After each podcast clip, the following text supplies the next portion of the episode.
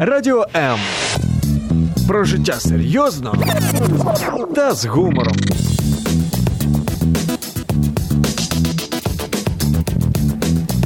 Радіо М.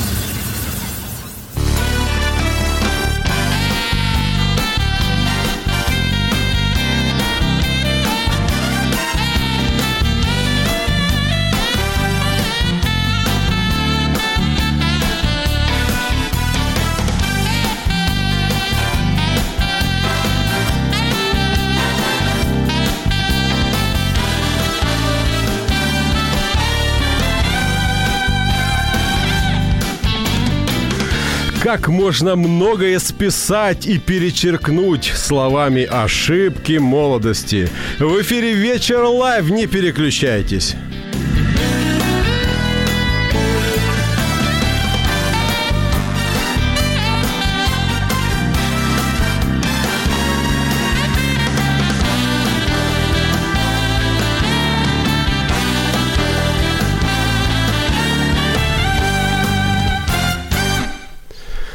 У каждого в жизни бывают моменты, когда хочется вернуться в то время и повести себя иначе, чем тогда.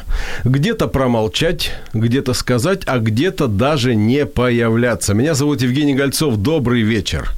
Я надеюсь, что не пожалею о том, что сегодня появился в этой студии, а вы не пожалеете о том, что уделили два часа своего времени, участвуя в нашем разговоре. Вы, кстати, можете принять участие, позвонив по телефону 0800 30 14 13, это совершенно бесплатно, или оставив свой комментарий под стримом прямого эфира. Каждого гостя в студии я представлю цитатой, которую я увидел на его и ее странице. Э, вот кто нам на самом деле нравится. Люди, рядом с которыми можно думать вслух – политический журналист Юлия Забелина. Юлия, добрый вечер. Здравствуйте, Евгений. Эта цитата очень хорошо э, показывает ваше желание и стремление думать самостоятельно. И я уверяю вас, что сегодня в этой студии вы можете думать вслух. Спасибо, Евгений. Э, следующая цитата. «Жизненный опыт – это масса ценных знаний о том, как не надо себя вести в ситуациях, которые никогда больше не повторятся». Служитель церкви, пастор Назар Масютка. Добрый вечер. Добрый вечер. Назар, я э, Надеюсь, что ваша масса знаний будет полезна большому количеству молодых людей, которые эту массу еще не набрали. Будем надеяться. Э, первый мой вопрос к вам двоим. Что вы ответите ребенку, который спросит вас, что такое молодость? Юль, давайте с вас начнем. Ну да, потому что я женщина тут единственная, да. А, что такое молодость? Но если так в общепринятом понятии, то молодость э, – это, скажем, драйв, э, это набивание шишек, э, это получение опыта, это учеба, как э, в учебных заведениях, так скажем, и в жизни в целом, да. А, ну, это период, наверное, такого осмысления себя, понимания, кто ты в этой жизни, наверное, так. В основном глаголы вы назвали, да? В основном то, что подразумевает какие-то действия. Ну, я люблю просто действовать, поэтому, да, у меня так. Да, даже мыслить вслух. А, Назар, что, что вы скажете о том, что такое молодость, ответив а, на вопрос ребенка, который еще никогда молодым не был? Ну, я, наверное, соглашусь тоже, что это все-таки больше действие, вот. И молодость, наверное, описать так легче ребенку, хотя не знаю, поймет ли он о чем ведется речь. Скорее всего, когда он начнет уже вот приходить к такому возрасту, он уже будет, может быть, вспоминать вот такие э, наставления. Но на самом деле, да, молодость это пора такого созревания. И, наверное, скорее всего, это период таких иногда необдуманных э, действий, решений.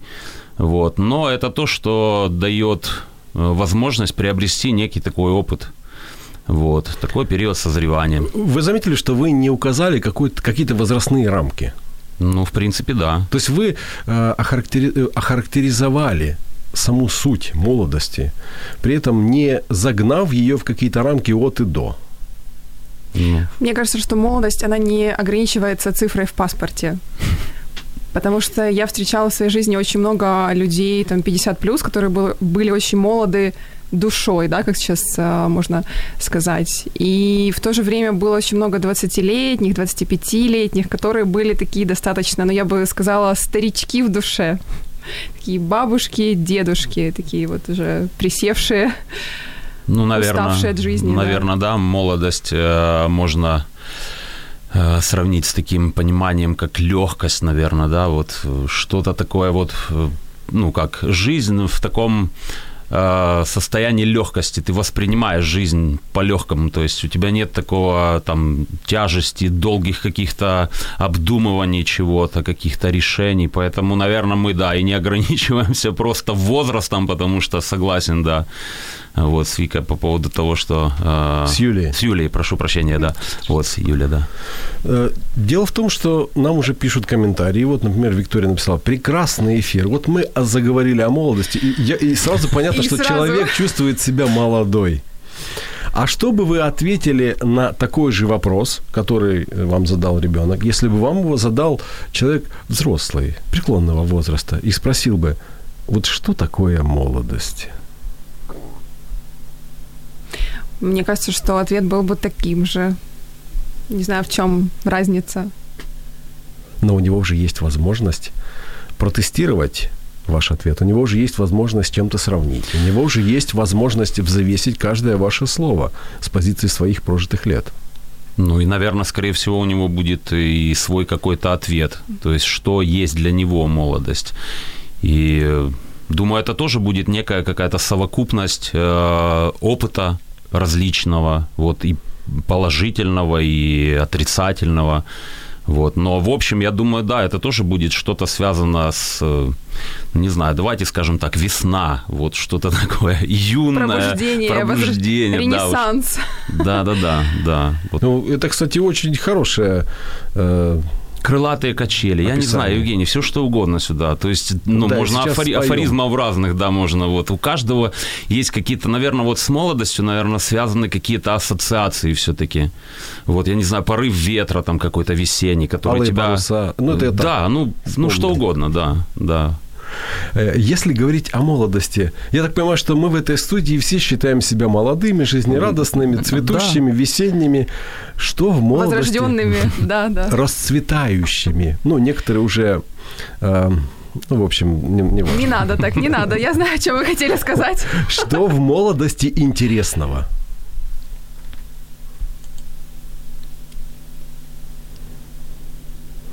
Мне кажется, что молодость, она интересна тем, что ты даже не то чтобы интересно, а, возможно, полезно тем, что ты не так ру- ругаешь себя за какие-то ошибки. Потому что я, например, вспоминаю себя вот лет в 17. Я была настолько смелая, я просто шла на абордаж, да, вот я э, могла спокойно позвонить каким-то известным людям, а, там, каким-то известным артистам. У меня не было каких-то страхов, не было каких-то комплексов. И даже если был какой-то отказ, то я почему-то воспринимала это легче, чем сейчас, там, уже в свои престарелые, почти 28.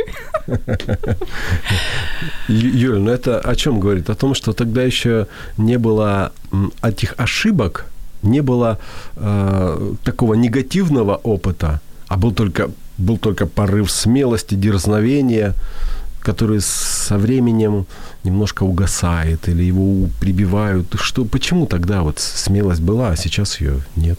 Мне кажется, со временем ты просто по- попадаешь в этот водоворот э, человеческих мнений, суждений, критики. Ты выходишь работать, ты попадаешь, скажем так, условно в этот э, взрослый мир, где тебя начинают немножечко не то чтобы угнетать, но ты... Стандартизировать начинают. Да, да, немного стан- как бы в слово, да? рамки тебя э, загонять, и ты уже задумываешься, что, возможно, ты делаешь что-то не так. Возможно, ты какой-то не такой. Ну или пытаешься соответствовать каким-то стандартам, Или, да, да. чтобы вписаться э, в общепринятые... в концепцию какой-то компании или в карьерный рост вписаться или там соответствовать мнению ну, скажем, образу, который, э, который нужен тому или другому руководителю, правда? Ну, я только могу, наверное, добавить, что все-таки э, мы с жизнью, да, мы приобретаем и опыт ошибок, и нашего отношения к ошибкам. Вот. И те люди, которые как раз, вот мне кажется, в юном, в таком в молодом возрасте научились э, правильно смотреть на ошибки, правильно воспринимать и делать соответствующие какие-то э, решения, да, приобретают какой-то опыт. Э, Я думаю, тогда и с возрастом, когда они уже взрослеют, они все-таки тогда, ну, как бы скажем, да, у них уровень э, лучше, у них э, формируется правильное мышление, взгляд, мировоззрение на жизнь, на людей, которые также делают ошибки. Вот, но я, можно, да, еще немножко вернусь вот э, к вопросу. Сегодня, э, к сожалению, иногда сталкиваюсь с молодежью, которой, которой скучно. И вот как раз на вот этой э, э, ноте скукоты, вот, почему-то. Я себя, например, не помню. Вот недавно тоже мы с ребятами моего возраста мы э, вспоминали, и я говорю, нам вообще было скучно. Вообще такое слово у нас было в обиходе. Мне скучно. Но у нас Некогда это... было скучать. Ну, мы постоянно были в каком-то таком вот э, поиске, вот. Мы все время что-то придумывали. Ну, то есть дома нас практически не было. Мы, хотя мы делали не всегда правильные и полезные вещи, и не, и не многие домой возвращались в нормальном, скажем так, состоянии. Вот, допустим, когда мама могла увидеть, а я просто говорил, мама, не переживай, я просто, ну, это ожог, вот, просто кислотный, поэтому ты, главное, не переживай, все нормально. Вот, но скучно нам не было. Сегодня мы живем в те времена, когда даже среди молодежи вот есть э, такое, как упадничество, может быть, да, не, не всегда хочется двигаться, что-то познавать, что-то интерес, ну, чем-то интересоваться. И э, я думаю, что э, у них и, и и восприятие молодости как таковой, что это какой-то период такой, ну, мрачноватый, депрессионный, вот когда там все не так складывается. Как, как, как же они тогда будут жить в следующий период своей жизни, когда надо будет работать, вставать с утра э, вовремя и, так сказать, семейные обязанности добавятся? Ну, я думаю, здесь, здесь важно вот именно роль, наверное, и родителей, воспитания, и вообще, то есть как, как складывается жизнь э, ну, у этих ребят. Ну, это, я думаю, это такой комплекс большой, который нужно и в комплексе решать. Юрий, может, вы разобьете убеждение э, нашего собеседника о современной молодежи, которой все время скучно? Сказал иногда, сразу говорю, то есть это не вся молодежь, сто процентов. Ну, смотря о каком возрасте идет речь. Э, В принципе, я не встречала, честно скажу, вот я сейчас как раз-таки сижу и об этом думаю, я не встречала а, людей, там, условно, своего возраста, возможно, там, 22-25, которым было бы скучно. На самом деле, это люди активно заняты чем-то, но, возможно, это опять-таки влияние среды, в которой я вращаюсь. А, да. Я не знаю всего, поэтому как бы тут даже я бы не стала спорить, поэтому... Да, это не есть спор, просто да, Юля Э, озвучила свою, как бы вот, да, свой контекст, э, и я с ним согласен, потому что я тоже с такими молодыми ребятами вижусь, и я скажу, с ними всегда интересно, вот, и с ними хочется быть, потому что ты тогда чувствуешь себя, э, ну, вызовы себе, да, какие-то тоже принимаешь в жизнь, чтобы быть каким-то актуальным в нашем, да, вот времени, в нашем поколении.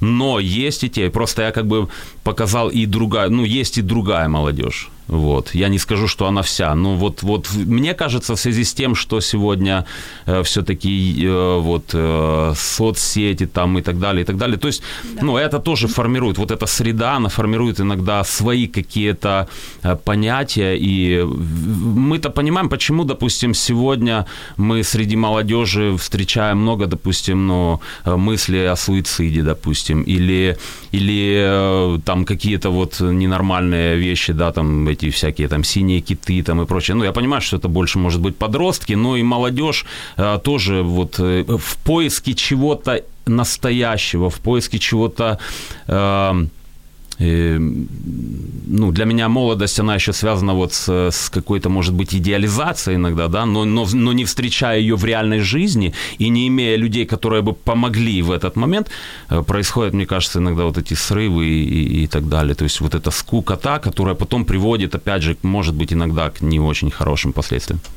Что такое молодость? Мы говорим в прямом эфире «Вечер live». Не переключайтесь.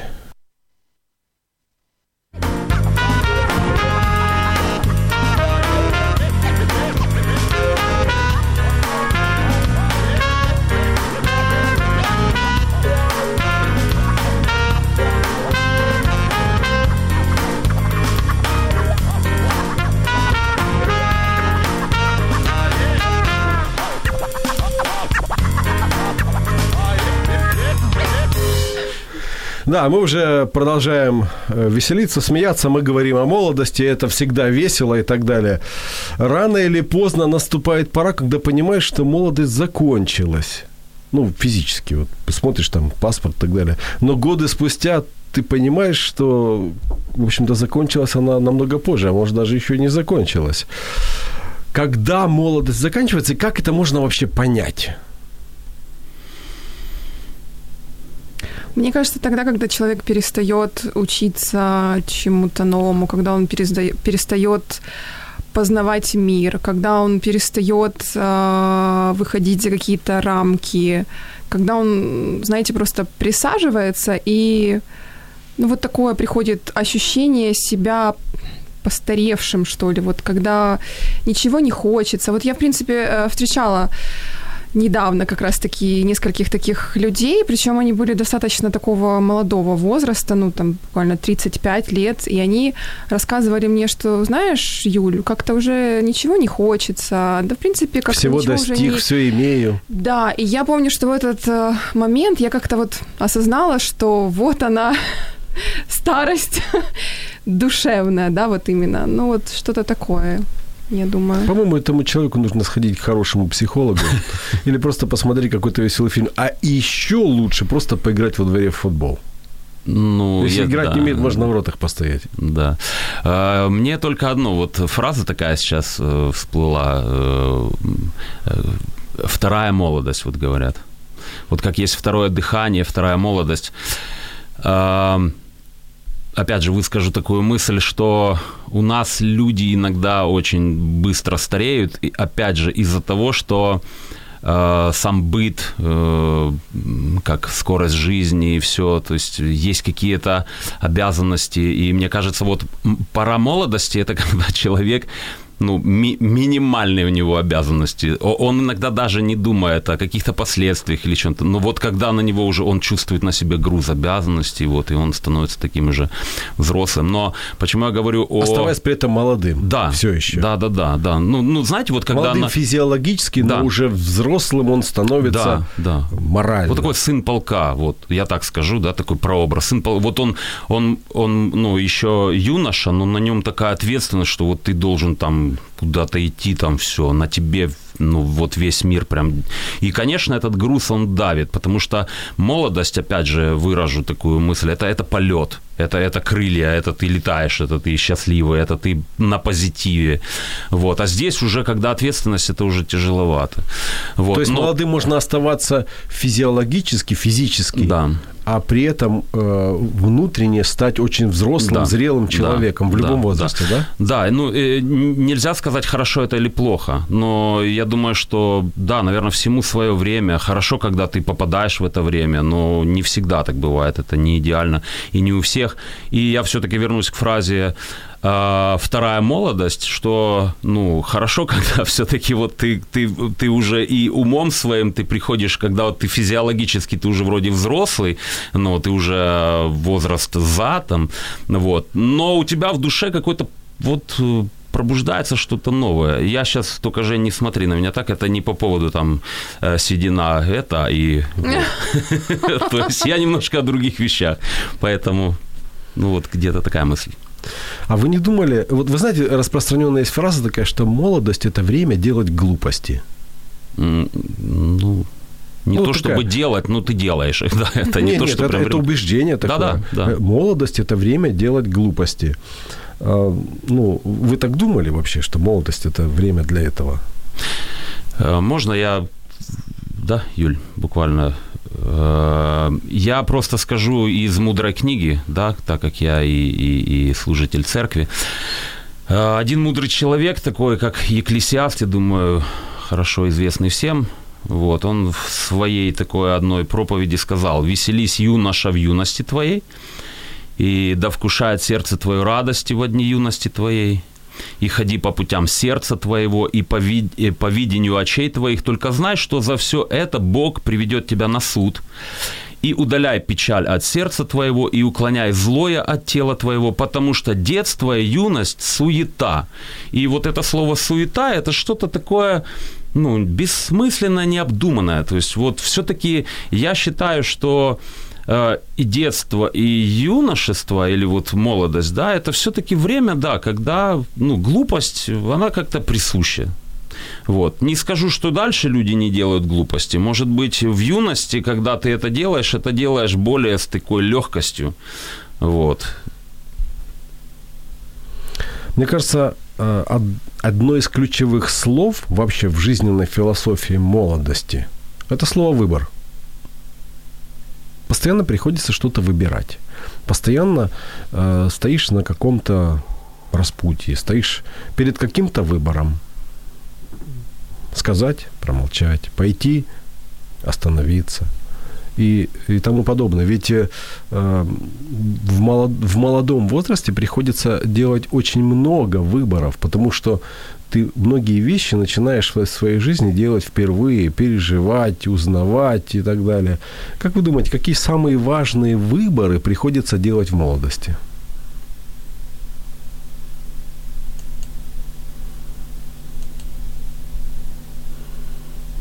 Ну, наверное, э, первое, что хотелось бы заметить, если, если молодому человеку, да, или девушке ей вообще дают право выбора, потому что иногда э, бывает так, что за тебя уже решили или ну, это касается, например, там, да, где ты будешь учиться, вот, какую специальность ты будешь э, получать. Э, молодость, мы понимаем, это также пора влюбленности, вот, и построение каких-то отношений с противоположным полом. Например, такие как семейные отношения. Здесь тоже иногда э, культура, э, там, семейная, да, она может там, сказать какие-то, наложить какие-то табу на то или на другое. Поэтому, ну, такие вот примеры. Может, Юля, Юля, вы что-то? Ну, мне добавите? кажется, это прежде всего, наверное, попытка осознать вообще, кто ты есть. Опять Да. же, мы осознаем, э, кто мы есть, на- наверное, все-таки на протяжении всей жизни, потому что в разные периоды мы можем задавать этот вопрос себе заново, да, и отвечать на него. Но прежде всего мы вот в молодости, да, пытаемся ответить на вопрос, кто мы, и сделать этот выбор уже в ту или иную сторону. А в чем этот выбор заключается в молодости? Вот кто я? я? Как я могу выбрать, кто я? Ну, это, скажем так, эм, какую стезю ты выберешь в этой жизни, не знаю, профессиональную, личную, э, в взаимоотношениях с людьми, э, твой э, путь профессиональный, ну вот Какие-то ценности, мне кажется, вот. ценности, да, да, личностный твой рост. мировоззрение, убеждения. Помните, у Высоцкого песня была, что, значит, ты правильные книжки в детстве читал, про Да. рыцарей. Да. Мне кажется, что э, выбор, он заключается в том, на какой стороне ты находишься вообще, вот в, каком, в каждом своем поступке, э, в том же выборе партнера. Почему ты выбираешь э, с этими общаться, с этими нет? Почему ты хочешь создать семью с этим человеком? Почему ты хочешь э, самореализоваться в этой сфере? Мне кажется, слово «выбор» – это одно из очень ключевых слов в молодости. Я помню, я помню себя в школе, когда я после восьмого класса, я не понимал, куда я хочу пойти учиться. И вот мы с мамой сели, раскрыли целый сборник э, э, этих э, учеб- Вузов. учебных Вузов, заведений, да. ну тогда еще средние специальные, Да. потому что после восьмого. И перебирали эти техникумы и все. А я не понимал, чего я хочу. Потом, э, допустим, ну, какая-то секция. Я, я помню, что мне, я постеснялся пойти, когда пришел тренер по тяжелой атлетике. Я так хотел пойти на штангу, но я постеснялся при, э, при классе, когда нас всех построили, я постеснялся выйти и сказать, я хочу. И вот, э, может быть, если бы я тогда вернулся сейчас туда, я бы сказал, я бы сделал шаг вперед. Одного шага вперед мне не хватило. Мгм. Вот какие еще, на ваш взгляд, выборы, они решающие в молодости? Кажуть, успішні люди прокидаються рано.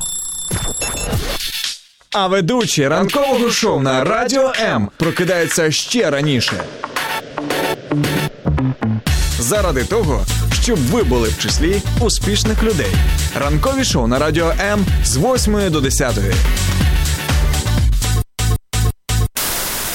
Мы продолжаем говорить о молодости в эфире «Вечер Live». Меня зовут Евгений Гольцов. У меня в гостях э, политический журналист Юлия Забелина и служитель церкви пастор э, Назар Масютка. Слово «выбор». Насколько оно важно в молодости? Очень важно. Очень важно, потому что э, в молодости как раз и приобретается вот этот опыт э, делать выбор между чем-то и чем-то. И как уже было сказано тобой, Евгений, э, сегодня по поводу э, выбора отношений, да, с кем ты общаешься, с кем нет. Допустим, вспоминая себя, э, есть привлекательные, допустим, компании, есть какие-то люди, которые как тебе кажется, а в молодости многие вещи кажутся, потому что ты все-таки больше акцентирован на э, внешнюю оболочку, на проявление какой-то такой э, псевдосвободы. Тебе кажется, вот эти люди, они раскрепощенные, э, отягчены, там, скажем, родительским каким-то контролем. Вот, и, допустим, ты выбираешь себе друзей даже, допустим, да, с которыми ты дальше можешь разделить какие-то свои очень, ну, иногда интимные вещи, да, внутренние, то, то, с чем ты сталкиваешься в жизни, потому что родители в этот период, они не всегда э, скажем, ну, те друзья, с которыми ты можешь делиться. Э, не знаю, хорошо это или плохо. Мы поговорим о том, с кем советоваться, да. но выбор еще э, в чем важен в молодости?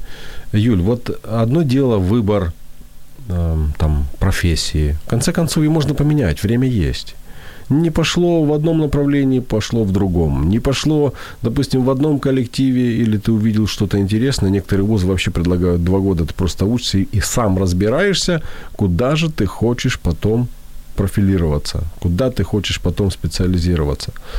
Но, мне кажется, э, вопрос выбора, например, партнера. Да, да, это, Почему это... вы так смотрите в мою ну, потому сторону? Что, Я еще не выбрала вы... партнера. Ну, как раз мне интересно узнать, чем вы руководствуетесь в молодости. Um... Я не говорю Опять прям же, конкретно мне... про вас, чтобы же... кто-то тут же начал соответствовать всем вашим требованиям. Да пусть соответствует, я не против. И пытаться вас завоевать. Но, тем не менее, молодость – это время делать серьезный выбор. А мне вот кажется, как раз-таки вот эта фраза, я хотела как раз а, сказать о том, что не всегда выбор партнера происходит в молодости. Мне кажется, что даже более, более зрело, когда ты выбираешь партнера уже в таком возрасте, не то чтобы не молодом, да, но это как бы не там не 17, не 18, не 20 лет, потому что тогда это еще, мне кажется, такая наивность присутствует, какой-то юношеский максимализм, и ты можешь наломать дров, ты можешь выбрать совсем не того человека, мне кажется, что все-таки выбор нужно делать в более осознанном возрасте, если мы говорим о выборе именно партнера. То есть в этом возрасте э, нужно еще формироваться, формироваться и формироваться в каких-то постоянных убеждениях, да? Потому что Я некоторые думаю, убеждения нужно, могут быть временные. Здесь нужно сложиться как личность прежде всего самому, потому что очень часто люди приходят в отношения двумя детьми, и в таком состоянии эмоционально-психологическом вряд ли можно построить какие-то зрелые отношения, которые были бы надолго. Не зря вот по статистике очень много вторых браков. Именно как раз потому, что первые браки были созданы в каком-то таком наивно-романтическом угаре, можно так сказать. Я э, обязательно вспомню сегодня о вторых браках, но сделаю это немножко позже после музыкальной перебивки, потому что в эфире «Вечер Live» не переключайтесь, мы говорим о том, что такое ошибки молодости.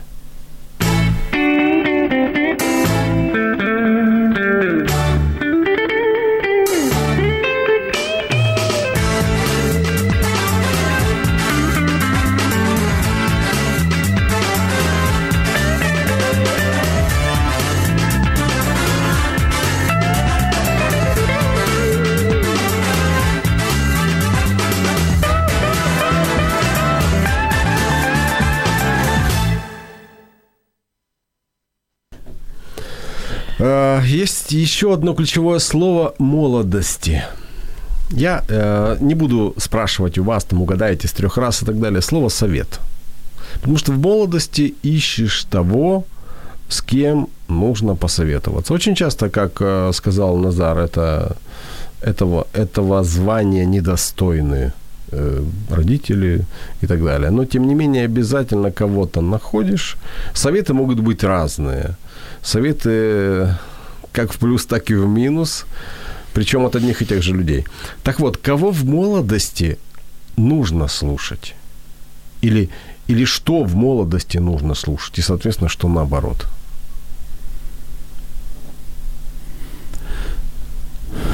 Ну, я думаю, в молодости, хм, наверное, каждый из нас в свое время, наверное, делал ошибки, когда мы слушали не тех людей. Вот, делали, может быть, неправильный выбор. И, наверное, пройдя какой-то путь, вот, я думаю, многие согласятся, что кто-то скажет, что почему я не слушал тогда там своих родителей, к примеру. Но это уже осознаешь, пройдя какой-то путь. На тот момент, вот, да, тоже повторюсь, что э, родители ну, не всегда являются вот этими хорошими советчиками. В смысле, они хотят доброго, но э, молодой человек не всегда это ну, способен э, воспринять. Потому что, ну, мне кажется, вот этот разрыв поколений, он как раз и происходит. Человек молодой, он хочет стать самостоятельной личностью, выйти из среды, по-другому, ну, наверное, с самой природой так вот устроено. Э, я вот сейчас опять вспоминаю один случай, э, который описан также в, э, в Библии когда один молодой царь, он, он зашел на престол, и э, Израиля, ему нужно было э, принять э, соответствующее решение по тому, как управлять народом. И к нему пришли люди возраста его отца и начали говорить, ну, сделай поблажку своим, своему народу, и они будут с тобой, они будут работать, они будут поддерживать тебя. Он их послушал. И потом собрал своих сверстников, которые сказали, сказали, слушай, ну твой отец их нагибал, а ты скажешь, что ты будешь нагибать еще больше. И, То есть молодость, она такая дерзкая. Да, она дерзкая, она, она, она всегда с таким вызовом, э, вот как-то самоутвердиться. Ну, здесь много очень каких-то внутренних, мне кажется, моментов, которые срабатывают у молодого человека. Это, это желание показать себя, проявить себя.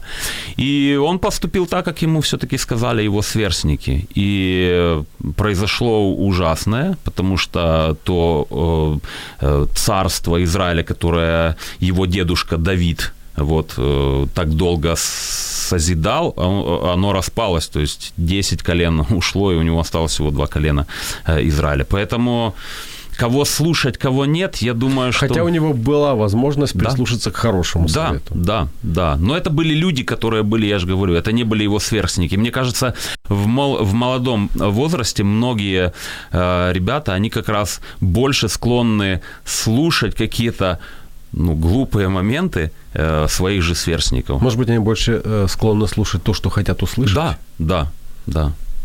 То, что им ближе. Так как научиться э, отличать, э, что нужно слушать, к чему нужно прислушаться, а к чему э, ну, не надо слушать, просто потому что это может привести к таким подобным последствиям? Мне кажется, этому учишься всю жизнь, не только да. в молодости. Ну, нет такого универсального рецепта, вот как сказать, что нужно слушать, э, кто твой Юр, советчик. Я, я с вами не согласен. Я вам могу в интернете найти кучу объявлений рекламных о том, что вас научат, как принимать правильные решения, как совершать правильные поступки. Ну, за это надо будет заплатить э, за вход. Э, пройди курс. Но это знаменитые коучи, как они себя там только не называют, самыми такими современными Но это уже происходит, потому что нашим людям, знаете, больно думать самостоятельно, поэтому они предпочитают э, сходить каким-то коучам. И мне кажется, как раз вот здесь и отношения между родителями и детьми, которые должны все-таки ну, как-то выстраиваться, нормальные отношения, доверительные отношения в семье.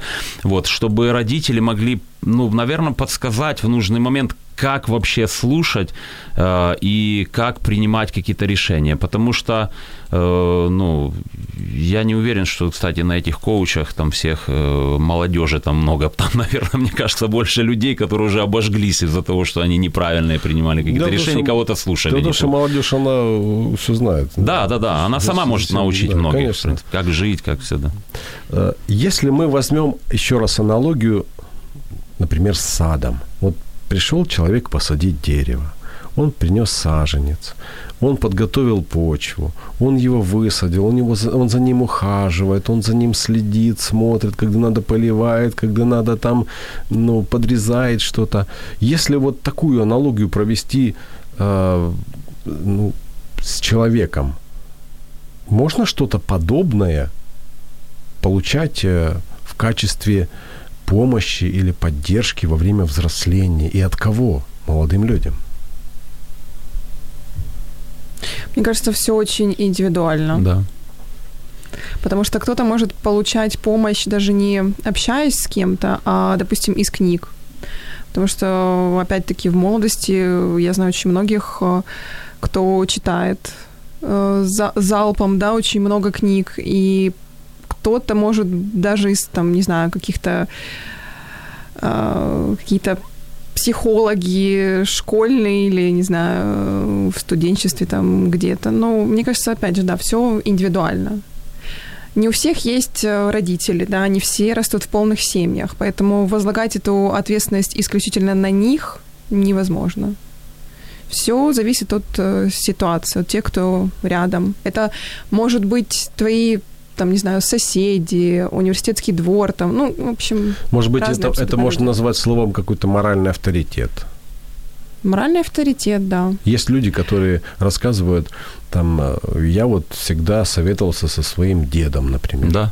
Я знаю таких ребят. Потому что дед, он уже не, не такой эмоциональный, как папа или мама. Он выслушает, помолчит, подумает, послушает. Потом что-то такое скажет или там вообще через день, через два ответит. И он говорит, я по всем серьезным вопросам всегда принимал решение, только посоветовавшись с ним. Это, ну, это один мой хороший знакомый. И э, он говорит, что его, его советы всегда были, говорит, десятку. Вот, вот человек, это мой хороший знакомый, вот он говорит, такой у меня дед был, все советы его были в десятку, никогда лишнего слова не скажет. Я понимаю, что не у каждого такой дед, у некоторых вообще их нет. Но, э, наверное, должен быть какой-то моральный авторитет в жизни каждого человека, э, глядя на которого ты понимаешь, что у него в жизни хорошие плоды, и что ты ему доверяешь советовать твою жизнь.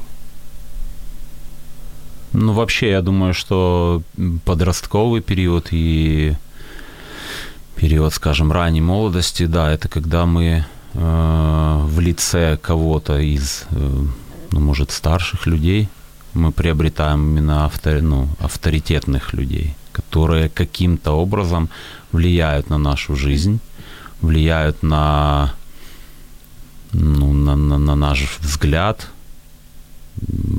на какие-то принятые решения. Поэтому, да, я согласен, что это все-таки какой-то моральный авторитет. И хорошо, если он, э, он действительно моральный, в хорошем смысле этого слова. А важно, чтобы этот человек хорошо вас знал. Ведь можно пойти к какому-нибудь коучу, психологу, Мгм. кому угодно, советчику, тому, который решает вопросы любые, даст тебе правильный совет за деньги, но он не знает тебя, он не знает твоей сущности, он не знает, э, что ты лентяй, ты ему расскажешь, что ты рано встаешь и много работаешь, а почему-то что-то в жизни не получается. Важно ли, чтобы этот человек был э, из э, тех, кто знает тебя, что, кто может тебе честно сказать? Ведь честность, э, ну, правду иногда ну, неприятно слушать о себе. Это я так про себя говорю. Ну, вы сказали так в сторону психологов. Э, На самом деле психологи тоже бывают разные. Я с вами в этом совершенно согласен. И опять-таки, возвращаясь к психологам, да, я знаю, просто это не понаслышке, а, психологи буквально там за 2-3 сеанса могут иногда сказать тебе точнее, чем человек, который с тобой, возможно, прожил большую часть жизни. Поэтому 50-50. Но нужен вообще такой человек, с которым можно советоваться? Ведь, ведь хороший психолог – это тоже э, человек, который Нужно, ну, нужно иметь в этой жизни вызвал доверие, авторитет какой-то. Я считаю, да. Нужно иметь э, человека в жизни, который э, мог бы тебе в нужный момент посоветовать что-то, который мог бы тебя направить, который мог бы тебя выслушать. Э, Такого который ментора. Который был бы, ну да, да, Наставника. авторитет, ментор, да. Да, мы говорим о том, что такое молодость, и, э, в общем-то, практически уже подошли к тому, что же называется ошибками молодости. В эфире «Вечер Live», не переключайтесь.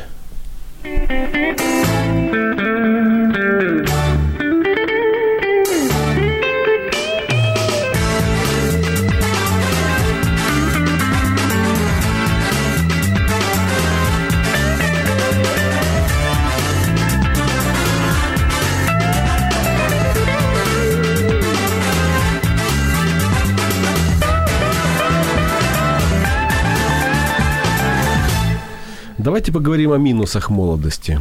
Какие недостатки в этом периоде жизни?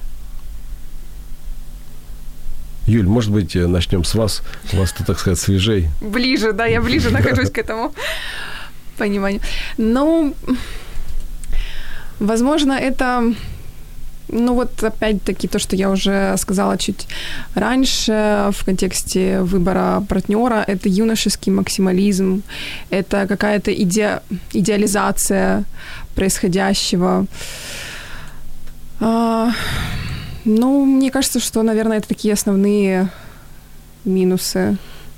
Вы очень э, э, ну, милостивы к молодежи. Я бы сказал ну, давайте сначала послушаем еще одного собеседника. Ну, легкомысленность, я так, бы сказал, да. Согласен. Вот. Грани, грани, да, граничащая иногда с, с безумием легкомысленность. Да. Упрямство, да, я так его негромко Упрямство. сказал, но это, но это довольно серьезное э, слово, которое вместе со словом молодость часто ну, можно встретить. Э, вспомним такого Э, выразительного э, гранж-певца, да, э, рок-певца Курт Кобейн, и мы поймем, вот, вот, вот эта молодость, она где-то такая. Ну, я не говорю у всех, опять же, все очень индивидуальны, но, но он как-то вот выразил. Дерзость, вы согласны? Да, да. А слово эгоизм, как вы думаете, сочетается со, со словом молодость? Ну, я бы даже сказал такой э, пиковый эгоизм. Утонченный, утонченный, да, эгоизм. Ну, конечно.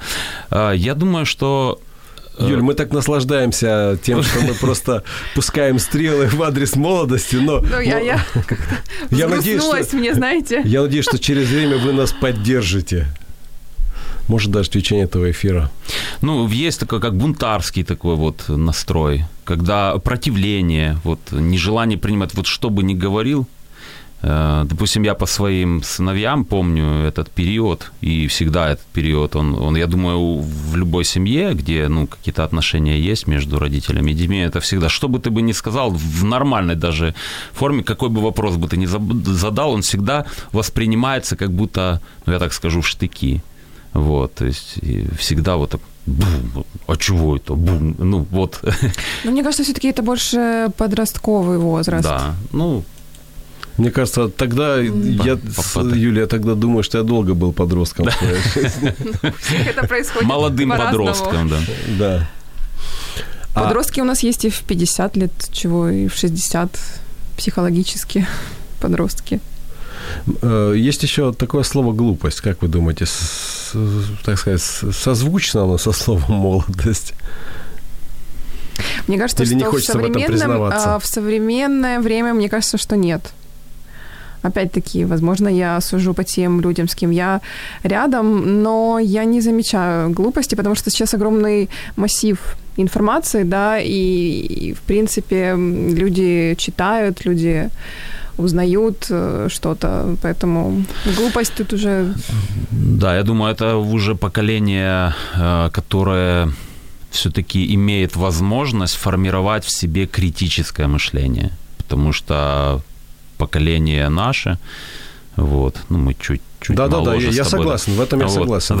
Поэтому Критическое мышление, да, он- Да. в нашем поколении его не было. э, Оно, ну, в нашем поколении не было такого понимания. Точнее, оно было, но очень-очень Нас не таком учили фильтровать процент- Да. поступающую информацию. Да, да. То есть все воспринимать вот так, как есть, буквально все. И это, это тоже, кстати, один из минусов нашего поколения ну, И- и молодежи. старших. Да, да.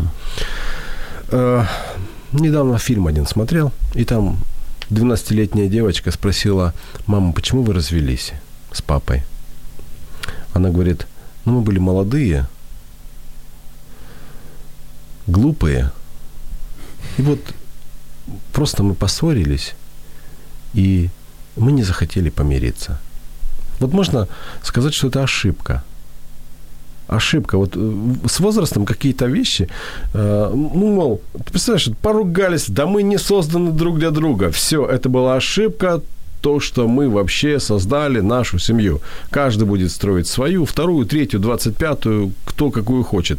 А потом с возрастом ты переоцениваешь, понимаешь, что ошибка была как раз в том, что ты ушел.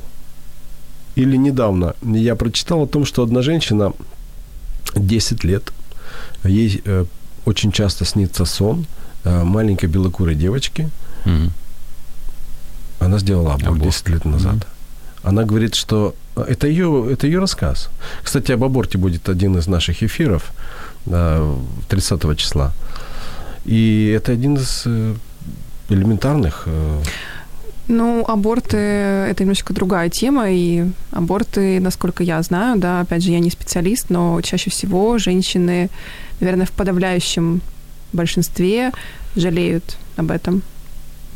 И я знаю, скажем так, некоторых из своего окружения, которые спустя много лет жалели о том, что сделали аборт. А То что, есть- было, а что была ошибка? Сделать аборт или э, вступить Не в вступить, сексуальную да. связь?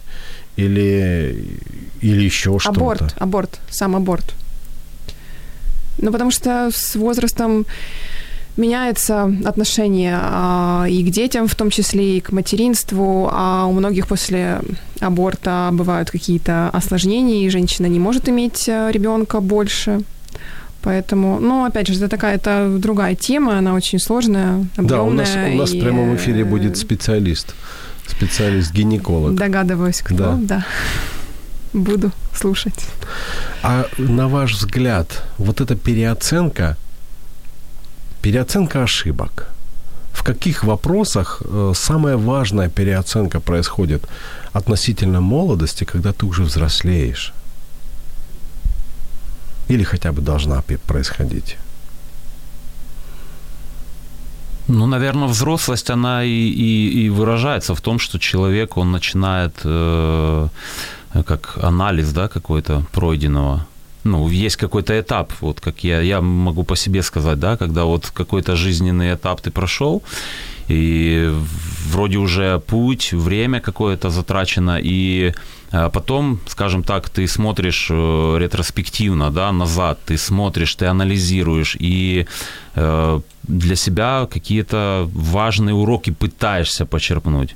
Я не скажу, что это убережет от дальнейших каких-то ошибок, потому что есть вещи, которые мы называем ошибками, мы их признаем, но э, не имеем, как скажем, ну, силы, да, или, или чтобы не повториться.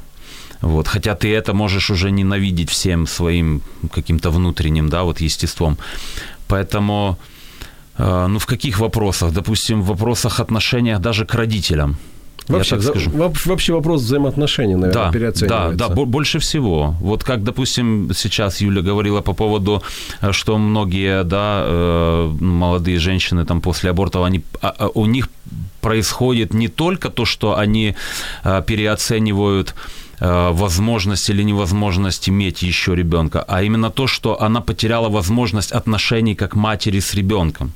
А тут я бы сказал, что еще переоценивается вообще ценность, жизнь. Да. Жизнь переоценивается. Да. И мне кажется, что это две ключевые переоценки. Э, Жизнь и взаимоотношения. Нам пишут комментарии. Алекс пишет, молодцы, ребята, хорошие актуальные темы. Спасибо, Алекс. Э, Нина пишет, если бы молодость знала, а старость могла. Это, кстати, довольно э, такое вот убеждение распространенное, но я не, я не соглашусь с тем, что молодость глупая, или молодость синоним слова глупости. Мгм.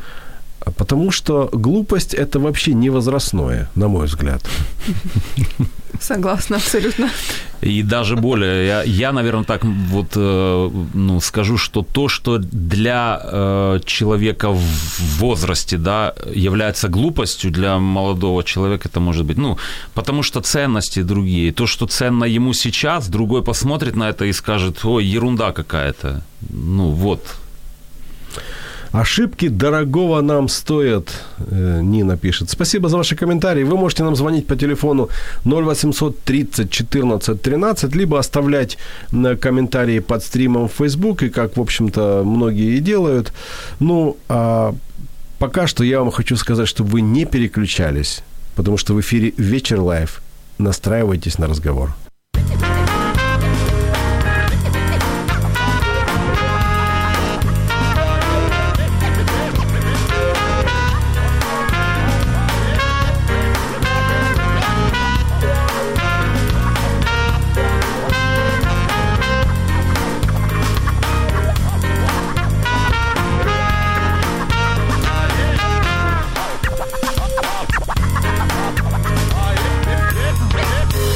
Если бы молодость знала, а старость могла, Нина прокомментировала в прямом эфире под нашим стримом.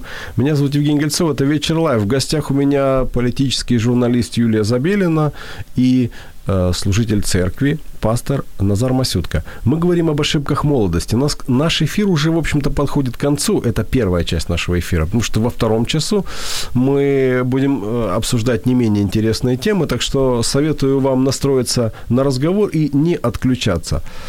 Ошибки молодости, вот мы сейчас говорим о том, что в молодости одни вещи считаешь ошибками, а когда взрослеешь, то считаешь, что то, что ты тогда посчитал ошибкой, это было правильно. И ошибку ты совершил, когда сделал совсем другое. Например, вот э, ушел из семьи. Знаете, такое есть э, народная мудрость. э, Если говорит, женат на пятой, э, если бы знал, что все жены одинаковые, до сих пор жил бы с первой. Но это шутка шуткой, но суть заключается в том, что то, что в молодости э, считаешь какой-то глупостью, потом понимаешь, что по сути отношения и жизнь это самые важные ценности вообще, которые присутствуют у нас. Мне кажется, чем раньше человек это поймет, тем лучше для него. И, наверное, заслуга или, наверное, даже задача, цель молодости вот сформироваться в правильном а, в правильных ценностях. Это мое понимание относ- относительно молодости. Это как дерево. Оно э, пока еще не крепкое, за ним ухаживаешь, и когда оно уже, ты видишь, что оно сформировалось, ветер ему не страшен, э, на нем уже на ветках висеть можно и так далее, птицы на нем садятся, листочки, плоды появляются. Это говорит о том, что оно уже зрелое, оно со- созрело, оно поспело к тому, чтобы давать плоды. И мне кажется, молодость это как раз время для того, чтобы стать крепким, стать таким серьезным, настоящим, не просто какой-то единичкой в обществе, а таким уникумом, индивидуальностью какой-то яркой, сочной, вкусной, интересной, красивой. Ну, Потому что молодость это силы, да, это какие-то э, потенциал и правильно его им распорядиться. Это как капитал, который тебе дается для того, чтобы ты мог вложить его в правильном направлении, в правильном русле. А еще, а еще мне кажется, что молодость это как раз вот э, время, наверное, э, самого такое самое плодоносное время. Ведь все нужно делать в свое время. Вот честно сказать, я вот это сижу и слушаю и понимаю, как я не согласна. Высказывайтесь, Юля. Вы- Мы же договорились, ну, что я вы же, можете Я же вот и вслух. высказываюсь как раз-таки уже целый час. А, Мне кажется, что вы, Евгений, слишком большую ответственность опять-таки возлагаете на молодость. Потому что иногда в молодости ты еще не осознаешь, э, кто ты. Обстоятельства бывают абсолютно разные. Э, возможно, в молодости тебе нужно, э, не знаю, много работать, возможно, тебе нужно себя обеспечивать. У тебя нет времени как-то сильно задумываться о том, кто ты вообще, какие у тебя отношения, с кем, как. И очень многие приходят к этому уже в довольно зрелом возрасте. Я знаю очень многих людей, которые именно, не знаю, там в 35-40 и выше а, принимают решение о том, а, чем они хотят э, заниматься в этой жизни, о том, кто они, о том, чего они хотят, чего они в этой жизни стоят. Поэтому, ну, все-таки нужно давать какие-то поблажки, да, вот уже. Юль, я вам э, и вам, и многим даю самую важную поблажку. Молодость официально до 44 да. зарегистрирована. Я знаю, да, этот рейтинг. Нам пишут, Евгений пишет, мудрость приходит с годами, но к некоторым годы приходят одни. одни. Да, Вероника пишет, человек на протяжении всей жизни меняется, и, естественно, меняются отношения с партнером или уже с другим партнером. Ну, меняются, да, ну, что делать? Молодость тоже меняется, ну, это к тому, что уже взрослеет, все меняются. Конечно, важно, когда вот в отношениях ты руководствуешься не тем, что он молодой, например, и ты молодой, а руководствуешься ценностями. То есть тебя в этом человеке э, привлекают прежде всего ценности. Ведь что такое? Внешняя красота – это классно. Да. Но, но э, это все равно, что, знаешь, вот покупаешь какое-то красивое яблоко, а внутри оно невкусное. Незрелое. Ну, оно может быть кислое, да. но красивое при этом. И что важней – внешняя красота или вкус, сок, который в нем присутствует. Мне кажется, молодость, она все-таки должна сформировать личность, чтобы в ней был, в ней, как писал Чехов, что в человеке должно быть все прекрасно. И одежда, и душа, и, и мысли. Душа, да. И мне кажется, что молодость, она как раз и предназначена, чтобы сформировать человека вот этим полноценным, красивым во всем. Э, пришло время подводить итоги нашего первого часа, и я хочу попросить вас сделать это каждого по очереди. Может, э, Юль, можем с вас начать? Итоги про, про что именно? Итоги о том, что о том... такое ошибки молодости, и как же нам с ними жить дальше. А... Ошибки молодости, мне кажется, это иногда даже очень нужные шишки, которые помогают тебе э, все-таки сформироваться, да, в какой-то степени как личность, которые тебя чему-то учат, потому что если ты человек э, все-таки разумный, то ты из любой ошибки можешь извлечь какую-то выгоду. И мне кажется, что уже в таком более зрелом возрасте э, мы, глядя на ошибки, возможно, молодости, вынесем из этого какой-то урок на будущее. И скажу еще также, опять же, по своему личному опыту, не бывает таких ошибок, которые вот настолько ну, хотя нет, все-таки они есть, но их не так много ошибок, а, которые мог, не, не возможно было бы исправить все-таки и те же отношения с людьми, с близкими. У меня в жизни такое было. Отношения с близкими, которые я потом исправила уже в более зрелом возрасте, хотя в молодости все было не так радужно, да. Поэтому все-таки вот, вот, вот так, я бы сказала. Спасибо, Назар. Ну, я, подводя итог нашей сегодняшней ну, половины да, беседы об ошибках Э, молодости. Хочу привести, как для меня тоже такой, ну, такая хорошая цитата Эльберта Хаббарта, что самая большая ошибка, которую вы можете сделать в жизни, это постоянно бояться сделать ошибку. Вот. И мне хочется обратиться к молодым, вот, таким горячим ребятам, которые, может быть, сейчас слушают нас. Э, не бояться делать шаги смело, не бояться э, делать ошибки, не намеренно, но просто не бояться ошибок. И просто проживать жизнь так осознанно, чтобы не было ну, больно за бесцельно прожитые годы. Да, нам продолжают писать, Василий пишет, тема актуальная для молодежи, чтобы не сделать ошибок тех кто был раньше. Но вот вопрос, а слушает ли молодежь? В молодости ведь обычно все и так, знаешь. Но Василий э, сто процентов с вами согласен, тоже был молодым и тоже так думал. И, и, тут, и тут уж э, никто, скажем так, от этого не застрахован. Э, я хочу напомнить, что в эфире «Вечер Live» сегодня мы уже вышли в новой версии, а новая версия заключается в том, что мы движемся в двухчасовом эфире. Меня зовут Евгений Гольцов. Вместе со мной в студии политический журналист Юлия Забелина. Юль, давайте, давайте еще раз поздороваемся для тех, кто к нам присоединился. Здравствуйте, да. И пастор-служитель церкви э, Назар Масютка. Назар, еще раз добрый вечер. Добрый вечер. Если вы к нам присоединились, то вы можете нам позвонить по номеру 0800 30 14 13. 0800 30 14 13. Для вас это совершенно бесплатно. Пожалуйста, звоните, подключайтесь к нашей беседе, либо под нашим стримом в Фейсбуке, как многие уже это сделали, вы можете оставлять свои комментарии. Ну а мы с вами движемся дальше. Дальше.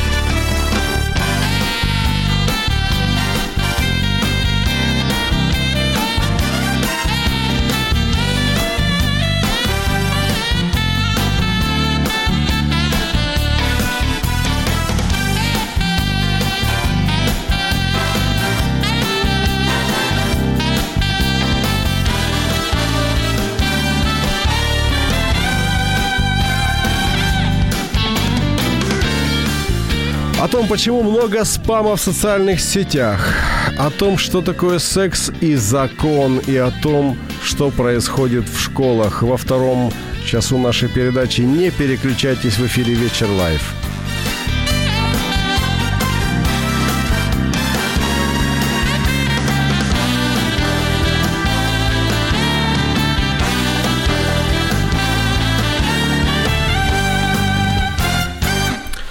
Если вы забыли, что у нас были праздники, то вы можете открыть свои мессенджеры, вы можете открыть свои соцсети и обнаружить количество различных открыточек, различных картиночек, э, гифок. гифок, которые вам отправляли, отправляют и еще будут отправлять, наверное, аж до самого китайского Нового года. Я получил 146 различных картинок. Это только от тех... Популярный Ты популярен, да, только хотел сказать. При, причем, причем, э, большая половина из них повторяла друг друга. Конечно. Э, дальше. Половину я забанил. То есть это учитывая то, что я многих забанил. И где-то четверть из них – это люди, которые вообще со мной переписываются только по праздникам. Очень, очень хотелось бы э, пообщаться именно об этом. Вот мне интересно, вот, Юлия, вы человек пишущий. Э, скажите, неужели... И читающий тоже. Ну, э, это, этого у вас И тоже получающий гифки в том числе. Неужели вот на ваш взгляд, как вы думаете, неужели тяжело человеку взять и рукой написать 3-4 слова «Поздравляю тебя с Новым годом», «Поздравляю тебя с Рождеством», «Желаю тебе там всего самого наилучшего». И какая разница, какой Новый год, китайский или православный? Что? Что думаете? Мне кажется просто, что людям очень сильно упростили жизнь. А, вот мы живем в то время, когда все стало проще, да, а, и сложнее в то же время, и проще. И вот как раз-таки эти гифки, вот эти открытки, мне кажется, это свидетельство того, что э, вот тебе уже на тебе открыточку, ты можешь просто ее взять, прислать, тебе не нужно ничего предпринимать, никаких усилий, ничего. Мне кажется, это просто свидетельство того, что люди немного обленились. Ну да, мы как-то теряем вот эту близость даже в таких, казалось бы, простых вещах, как поздравить, вот где-то, ну, найти эти слова вот в своем сердце, да, вспомнить вообще, кому ты пишешь, для чего ты пишешь, поэтому все упрощено, это, ну, такая, э, мне кажется, немножко деградация, вот, которая происходит. И согласен, Юля вот здесь права, мне кажется, сто процентов. Зачем напрягаться, если вот у тебя есть, все, нажми на кнопку, получишь результат. Ну, результат бывает разный. Да. Я помню, открытки, которые нужно было от руки подписывать, да, я без конвертов. Даже кстати, я их помню. Кстати, очень, очень хорошее изобретение спецслужб, что можно было просто марку наклеить и любой текст прочитать, не надо было в конверты их вкладывать и так далее. Кто-то хорошо продумал. Я писал. Я писал из армии, я получал в армию, я получал письма, я получал открытки. Ну, вообще по жизни. Каллиграфия была Да, да. читабельная, а не врачебная, да. Да, ну, я, кстати, после того, как перестал писать эти открытки, почерк э, немножко мой, так сказать, Ухудшился? э, ухудшился, да. Э, Молодежь современная, она же вообще, она даже не знает. Вы недавно видели, как парень 20-летний не смог набрать на дисковом телефоне номер? Нет. Ну вот э, я этому не удивляюсь, точно так же, как я не удивляюсь тому, что если показать кому-то открытку, то человек подумает, что ну, это просто, это просто вот уже законченное все, там даже не надо ничего подписывать. Знаете, сейчас же открыточки, все, берешь, покупаешь, там все написано, просто подписался там Женя, и все, и даришь человеку. А там уже там в стихотворной форме ему все желают, поздравляют, и чтобы он 300 лет жил, и все, чтобы у него было. Э, Женя, извини, что перебью, может быть, но э, разве тебе вот 146 там человек, это кто-то там молодежь тебе присылали? Я вот почему-то В сомневаюсь. том-то и дело, что это не молодежь. Да, вот я почему говорю, потому что, ну, опять же, видя опыт жизни моих, э, ну, Это люди- сына- сыновей. Это, это ну, люди, у которых есть смартфон. Смартфон. Да, ну вот. И, и есть еще гифки, вот эти, которые, скорее всего, им тоже кто-то прислал, они уже там... И, и многие из них действительно ко мне хорошо Конечно. относятся. Но мне кажется, да, это в какой-то степени есть желание выразить какое-то уважение, Уважение, да. расположение, да. Но люди делают это так, как они могут, так, как им это пре- предлагает, скажем, это социальная сеть, возможно, так, как они привыкли уже за какое-то время существования этой социальной сети. То есть это происходит, возможно, даже не, не потому, что лень, да, а возможно просто потому, что ну, ну, так вот проще, ну вот так. Можно вот. я э, тоже вклинюсь э, в такой еще э, момент? Вот тоже, наверное, видели этот на Ютубе ролик, где желают з- и здоровья. А, да, на да. каждой свадьбе. Счастьечко, здоровье. Это та же самая, в общем-то, тема. Только уже не надо там молодежь или еще кого-то. Это просто вот, потому что человек, ну, знаете, если он там, ну, не имеет такой возможности Потому что выразить что-то, да. А самое вот, ну, Счастьечко и счастьечко и здоровья. здоровья, и все. Ну, вот, в принципе, и все. Ну, что еще А надо? что еще можно Да, пожелать? да. Счастьечка и здоровья. Да, А еще распространенный тост «Присоединяюсь к всему вышесказанному». Да, да, и все. И ты как бы вроде и не упал лицом в грязь, и, ну, и нормально тебя То, воспринимают. то есть нет ничего нового под небом, да? В общем-то, да. Все, все что было... э, такие- Уже было кем-то придумано до нас. А это просто Да. маркетинг, это уже просто бизнес, это уже художники, они, так сказать, монетизировали. Вот, э, допустим, парень э, хотел выразить свои чувства э, своей возлюбленной, но он не поэт. То есть он читает Пушкина, он читает других там э, поэтов, но он не может. И он идет к человеку, который может ему зарядить вот эту какую-то рифму красивую, и он счастлив. Это не его продукт, это, точнее, это продукт его желания сделать приятное своей возлюбленной, но э, он не способен. Мне кажется, вот здесь, ну, тоже, мне кажется, такая же проблема, что многие люди, они так поступают, потому что они хотят все-таки тебя отметить, что ты для них дорог, они хотят поздравить, допустим, тебя, но они не имеют возможности это, ну, а пожелать что-то там типа с Новым годом и все, ну, тоже вроде ограничено. Но опять же, вы не забывайте, что не у всех людей хороший словарный запас, да, не все прямо так литературно подкованы, не все слагают какие-то там стихотворения, и поэтому тут, ну, все-таки нужно так немного, не то чтобы снисходительно, но относиться с пониманием такому. Да, я с пониманием Ну, к я- этому относился. Я понимаю, несколько- 146 это уже много. Несколько дней я просто... а, я уже вроде... Вам было что делать в ж я новогодние звук отключать от, каждого. Я уже на виброзвонок поставил, уже совсем... А я, я вообще на отдыхе был. Я отдыхал, и, честно говоря, от людей тоже. Ну, это, может быть, не совсем красиво звучит. Вот, а, значит, а, нам продолжают писать. Евгений написал. Есть роковые ошибки, но это уже закругляем ту тему. Потеря здоровья, даже жизни. У Да. некоторых может и не быть продолжения. К сожалению, это правда. Не, ну такое, конечно, есть. Дальше Василий пишет. Женя, вот насчет всех этих э, рождественских открыточек полностью согласен. Этот же вопрос у меня каждый последний год возникает. Честно говоря, надоело получать этот мусор. Вот именно э, что знаю точно, уважают хорошие друзья, но почему пару слов нельзя э, написать от себя?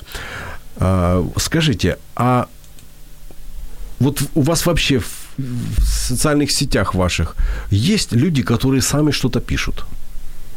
Есть. Конечно, я, я, очень мониторю, много. я мониторю свою сеть.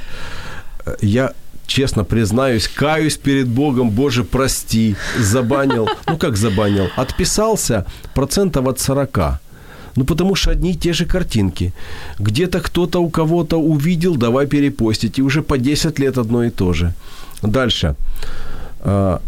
Наверное, процентов 15 люди пишут то, что думают. А остальные просто, э, как я, занимаются продвижением самого себя в социальной сети. Ну, то- ну, то есть свои какие-то проекты себя рекламируют, и я там, э, я там в этом помогу, я там этому научу, а я там это продам и так далее. Так вот, на самом деле, процентов 15 с- э, социальной сети, моей ленты, хотя очень много людей умных, образованных, интеллектуальных, Украина вообще одна из самых образованных стран в мире, а занимается да, и не ерундой. очень читающих на самом деле. А вот у вас есть люди в социальной сети, вашей, э, в социальных сетях, которые вообще что-то сами пишут? У меня таких очень много. У меня таких просто каждый второй, на самом деле. Не знаю, какая у вас там сеть. Но э, я же просто вращаюсь в этом сообществе журналистов, блогеров, а, политических деятелей. М, Поэтому у меня люди в основном думающие, которые пишут посты самостоятельно, пишут то, что они думают. У меня, конечно, есть в ленте, да, перепосты ненужные, непонятные, да, но их меньшинство. Так что Но- да, они есть. А давайте людям такой лайфхак дадим, что э, можно отписаться от некоторых. Я, я, конечно, прошу Вот прощения. Женя, про- будто мысли мои Зачем читает, вы да. взяли и сдали? Я, конечно, прошу прощения, но в настройках, например, Фейсбука можно зайти и там подписаться по умолчанию, отписаться и так далее. Вот э, на некоторых можно поставить э, отписаться по умолчанию, а некоторых поставить в приоритет, особенно тех, кто читает и думает. Притом там есть такое, что вы останетесь друзьями, этот человек не узнает о том, что Главное, вы ему об этом не отпишетесь, да. говорите, да. Да, но э, можно тоже, да, скажу по поводу моего отношения к соцсетям вообще как таковым. Э, там нельзя все воспринимать, э, ну, вот как ну, за один такой вот продукт э, чистый. Я к нему отношусь, есть иногда даже с сарказмом, к некоторому просто с юмором отношусь. И есть, да, среди вот этой общей какой-то массы э, людей, которые делают перепосты или еще что-то, есть категория людей, которых ты просто, их там единица какая-то может быть, но ты их читаешь, потому что они могут или процитировать кого-то, что тоже очень важно, но знаете, как это не должен быть э, килограмм изюма, это должны быть изюминки. Я не сторонник тоже, когда человек каждый день по несколько раз э, там или из себя там выкладывает э, свои фотографии, я вот здесь, я вот здесь, я вот здесь. Вот. Ну, есть изюминка, вот в какой-то период он что-то вот, вот такое сказал или, или процитировал кого-то, но в этом что-то есть. Вот таких приятно людей читать. Все остальное, ну, просто пальчиком можно вот так делать, там, пролетать в ленте или, или в приоритет, да, поставить Да, все-таки смартфоны имеют и, так сказать, негативную сторону, ну, своей массовостью. Как есть такая фраза, да, раньше до появления Фейсбука только в семье знали, что ты Да. дурачок. Извиняюсь, конечно, но, но это правда. Но вы не могли бы процитировать кого-то из вашей ленты, э, какой-то пост, который написан человеком самостоятельно? Но у меня их так много, я просто не знаю, какой именно процитировать. Ну, просто вот вы- интересно, просто интересно, что такие люди есть. На самом деле они есть. А еще, кстати, я бы посоветовал тем, кто много делает репостов, можно же монетизировать свой труд. Просто можно договориться с кем-то о продвижении группы какой-то. Это тоже бесплатный лайфхак. Пользуйтесь, ребята. Вот уже один Павел написал, Женя молодец. Значит, это актуальная тема. Отзывы. Э, Я смотрю, что на- Фейсбуке очень, очень, да, очень многих это волнует. Да, да. И что Э, самое интересное, мы завтра опять вернемся в тот же Facebook, заметьте, даже сегодня вечером. Мессенджер залинкал не только Да. у меня, значит. Э, Значит, я... э, Есть у вас возможность процитировать кого-то из вашей фейсбучной ленты? Если нет, я процитирую. Даже не сомневайтесь, я подготовился. Ну, давайте процитируйте вы, я посмотрю, если у меня загрузится. Вот я там, в принципе... Дело в том, что я процитирую и будем переходить к следующей рубрике. Какой вы хитрый, однако, Евгений, вы нас... Я могу пока... Но я могу, вот, да, я могу процитировать, действительно, вот, э, опять же, тут интернет плохой, но я подготовившись сегодня днем, успела сохранить э, в перерыве пару постов. Один из них просто он меня очень зацепил, возможно, потому что он отозвался как-то вот э, во мне, откликнулся, потому что у меня, возможно, есть такая же проблема. Э, есть такая журналистка, она пиарщик Юлия Савостина. Вот. И она вот находится в поездке сейчас, в путешествии, и написала оттуда пост. Ну, я могу, в принципе, его процитировать весь. Неделю назад я обнаружила пренеприятнейшую вещь. Я разучилась расслабляться. Как и все быстрые и прогрессивные, я, а, конечно же, в своем бешеном графике жизни в Киеве планирую поездки за рубеж раз в два месяца минимум, якобы для того, чтобы выдохнуть, поспать и перезагрузиться. Но по факту, приезжая в любую страну, я нахожу себе миллион дел, от э, быстро и недорого одеть семью до встречи с читателями, еще одной малюсенькой фотосессии, встречи с организаторами местных мероприятий. То есть я продолжаю работать. Я честно не помню, когда я останавливалась, отключала телефон, дышала, наслаждалась солнцем и тишиной и не работала. Я не помню. И когда две недели назад у нас начались каникулы, то уже 1 января я была готова куда-то бежать. А зачем? Зачем я, чего я боюсь не успеть, что я боюсь пропустить? Зачем мы в Киеве так суетимся, что даже спустя почти две недели все еще не отпускает? Весь этот э, невроз был первым, лучшим, быстрым и Э, весь этот невроз быть первым, лучшим, быстрым не более чем побег. Побег от жизни, которой у нас в Киеве нет, в сторону загрузки разной фигней, которую мы сами себе придумываем. Но пишут же люди. Люди же пишут, делятся своими эмоциями. И мне это прочитать намного интереснее, чем кучу гифок, кучу открыток и фотографий. Простите меня, друзья, которые мне с любовью э, отправляли. И еще, пользуясь случаем, тоже такая знаменитая фраза, прошу вас не отправлять мне письма, отправь 12, 20, 50, иначе, иначе и так далее. Оставьте О их наболевшем себе. вы решили, да. да, сегодня высказаться? Да.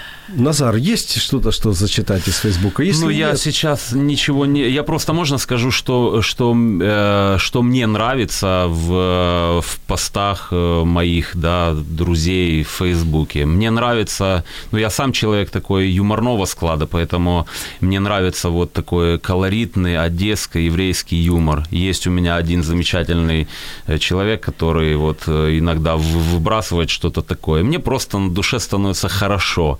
Вот. Ну и есть, конечно, какие-то умные вещи, которые полезны лично для меня в конкретной жизненной ситуации. Но чего я очень... Э, ну, я смотрю, что сейчас эти многие люди ну, скажу так, грешат, э, в кавычках, это каждый почему-то, мне кажется, вот решил, что он вправе, это чуть ли не смысл жизни, э, учить всех. Вот, вот, вот учителей очень много, которые в каждом посте пытаются кого-то там наставить на путь истины, что-то рассказать, как правильно жить. Мне кажется, это тоже ну, э, завышенные какие-то вещи. То есть они не имеют на это моральное право? Да даже не то, что не имеют. Ну, ну это как-то выглядит так, как будто бы вот... Самый умный. Да, ну вот что, что это вот я обязан просто сделать. Вот как это, и как меня воспримет общество, если я этого не делаю. И иногда это зашкаливает просто, потому что каждый пост такого человека, это он умничает, умничает, умничает. И не потому, что я не люблю, допустим, учиться, но опять же, это масло масляное, я так скажу. То есть, и когда это с изюминкой, оно всегда будет в десятку. Когда это вот чрезмерно постоянно, то мне кажется, человек больше как надмевается. Про э, юмор я могу выделить одного человека. Есть э, Александр Бенненсон, я не знаю, правильно ли я прочитал фамилию или нет, он живет в Америке. Я так понимаю, что он имеет и моральное, и другое право рассказывать э, о евреях, шутить да, о них. Да. Судя по фамилии, очень, да. Судя по фамилии, и у он него еврей. это очень весело и прекрасно получается. Поэтому я рекомендую э, читать его шутки. Там есть разные шутки, но некоторые веселят на 100%. А я один пост все-таки зачитаю. Сегодня ам, по-моему, сегодня я его обнаружил, забежала в кафе перекусить. Напротив за столиком сидит молодой симпатичный мужчина с коляской напротив. Весь такой из себя в красивом пиджаке и стильном галстуке он сидит и кормит с ложечки девочку, сидящую в коляске.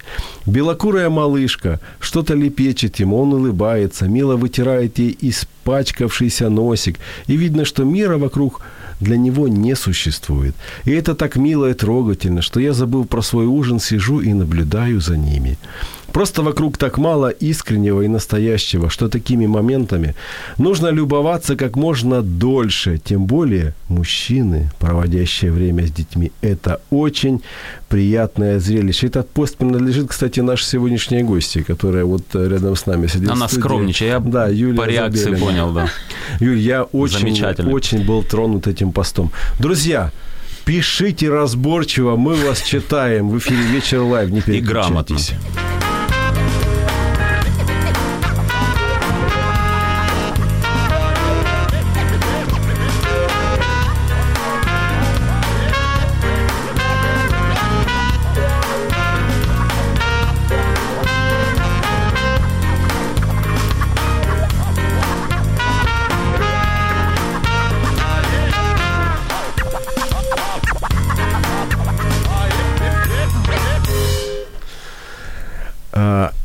11 января в Украине был подписан закон, я цитирую, «Секс без добровольного согласия в Украине отныне е становится изнасилованием и э, что предбачено, как будет по-русски?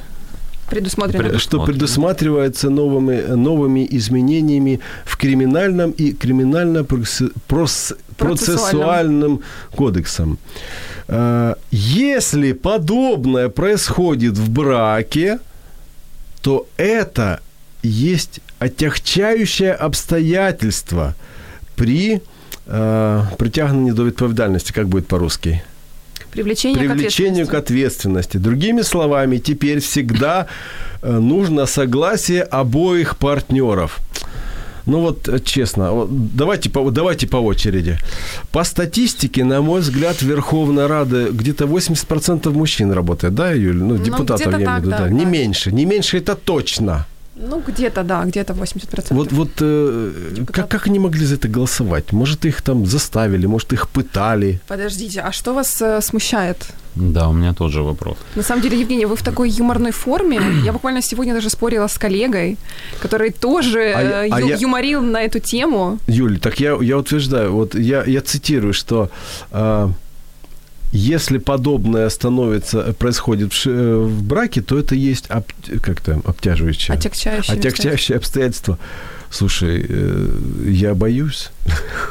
Я- Но м- мне стало, мне стало немножко Если вы не доверяете своей жене, то я думаю, вам опасаться нечего, Евгений. А я думаю, Я- что вы уже столько лет вместе, что у вас все хорошо. Понимаете, я тут доверяю своей жене, но я не понимаю, э, зачем этот закон был принят. Неужели сексуальные отношения и вообще отношения в семье можно и нужно регулировать законами? Евгений, а вы читали вообще сам закон? Он большой? Там много читать Небольшой, нет. Ну, Вы Ну вот, а вчитывались? я сейчас не весь закон прочитал, нет? Нет, естественно, нет. А есть к этому закону какие-то подзаконные акты, дополнения, исправления, поправки и так далее? Можно я зачитаю, да? Пожалуйста. Ну, тоже как бы ознакомился. И опять же, Юр, соглашусь с 11 тобой.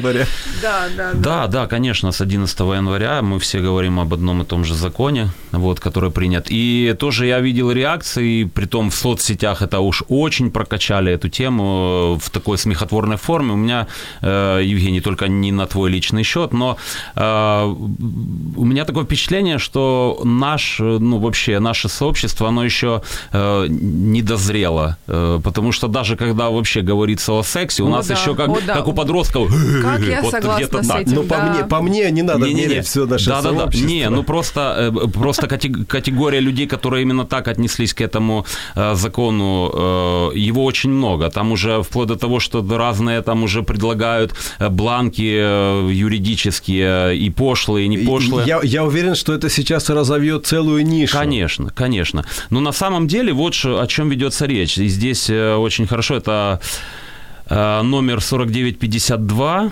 Конвенция э, Совета Европы о предотвращении насилия, Насилия, в отношении женщин и домашнего насилия и борьбу с этими явлениями.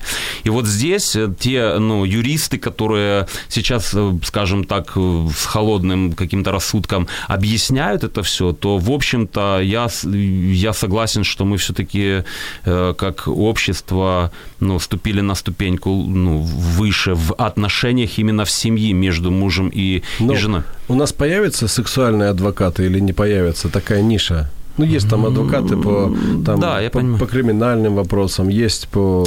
Мне бы хотелось одного, чтобы это было не просто формально, а чтобы это действительно работало на то, э, чтобы защитить э, женщин, может даже и мужчин, именно от э, насилия в семье. Потому что, э, к сожалению, до какого-то времени у нас, ну, это семья, вот вы в браке, вы там не разбираетесь. Мы не вмешиваемся туда, да. туда. Это не наша как бы э, компетенция. Сейчас же это уже становится на ту ступеньку э, ну, защиты, потому что можно я э, докончу? Э, В одном хорошем как раз вот посте одного э, замечательного человека, я не помню его фамилию сейчас, но он объяснил, он говорит, знаете, многие смеются, прикалываются с этого всего, говорит, но я вам скажу, я знаю, почему этот закон есть и что, что он обеспечивает.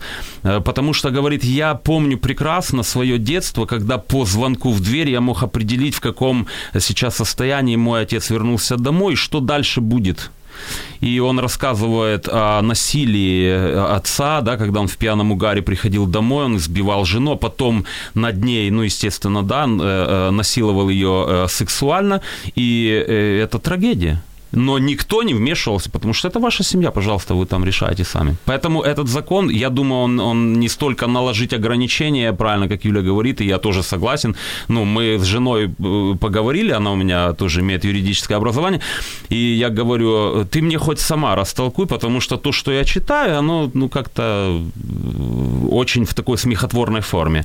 Э, Да нет, все нормально. Наши отношения, они остаются, если мы их имеем, все хорошо. Но те люди, которые не имели этой защиты, теперь, я думаю, будут. Там кривотолки разве что могут быть с э, устным согласием. Вот тут вот немножечко было не, не совсем так ясно Недоработано. прописано, да, как это потом можно доказывать в суде, да, к примеру, а, записывать это на телефон или, или, или как. Вот тут вот могут быть кривотолки, да. А В том-то целом, и дело, что я воспринимаю очередной закон, вот этот, именно конкретный закон, как возможный элемент для манипуляций. Если вы вспомните, в последние пару лет в Америке прокатилась волна волна сексуальных э, скандалов.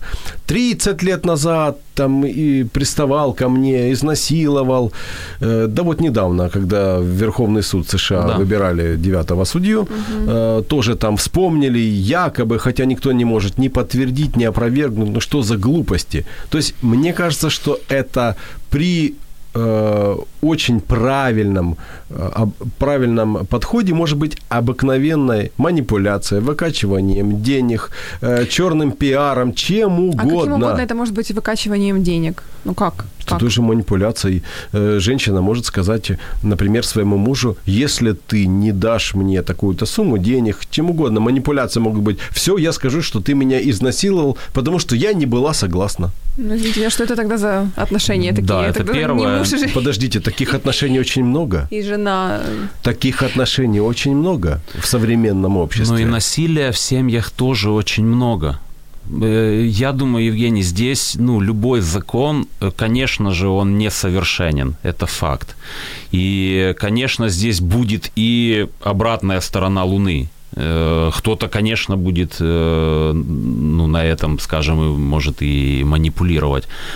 Но я думаю, в общем, само намерение, намерение которое было, оно как ну, по мне, ну, намерение это такое дело. Намерение, любое намерение можно взять, э, развернуть в правильном направлении, в направлении, которое можно монетизировать и использовать его себе во благо и в обогащение. Точно так же, как это делают и нотариусы, и кто угодно, когда человек Но приходит вы сейчас и выясняет имеете в виду уже просто, знаете, вещи. такую, э, скажем, темную сторону личности человеческой. Тут имеется в виду как раз-таки защита женщин. У нас в обществе женщина не чувствует себя защищенной. И на самом деле очень много много случаев на постсоветском пространстве, когда, а, когда женщины бьют и когда женщин унижают, и даже в той же церкви, ну, относятся к этому так, что муж тебе глава, там ты смирись где-то, успокойся. У нас нету защищенности. На самом деле, если женщина э, чувствует какое-то насилие или какие-то нападки сексуального толка, то э, идти особо некому. Поэтому...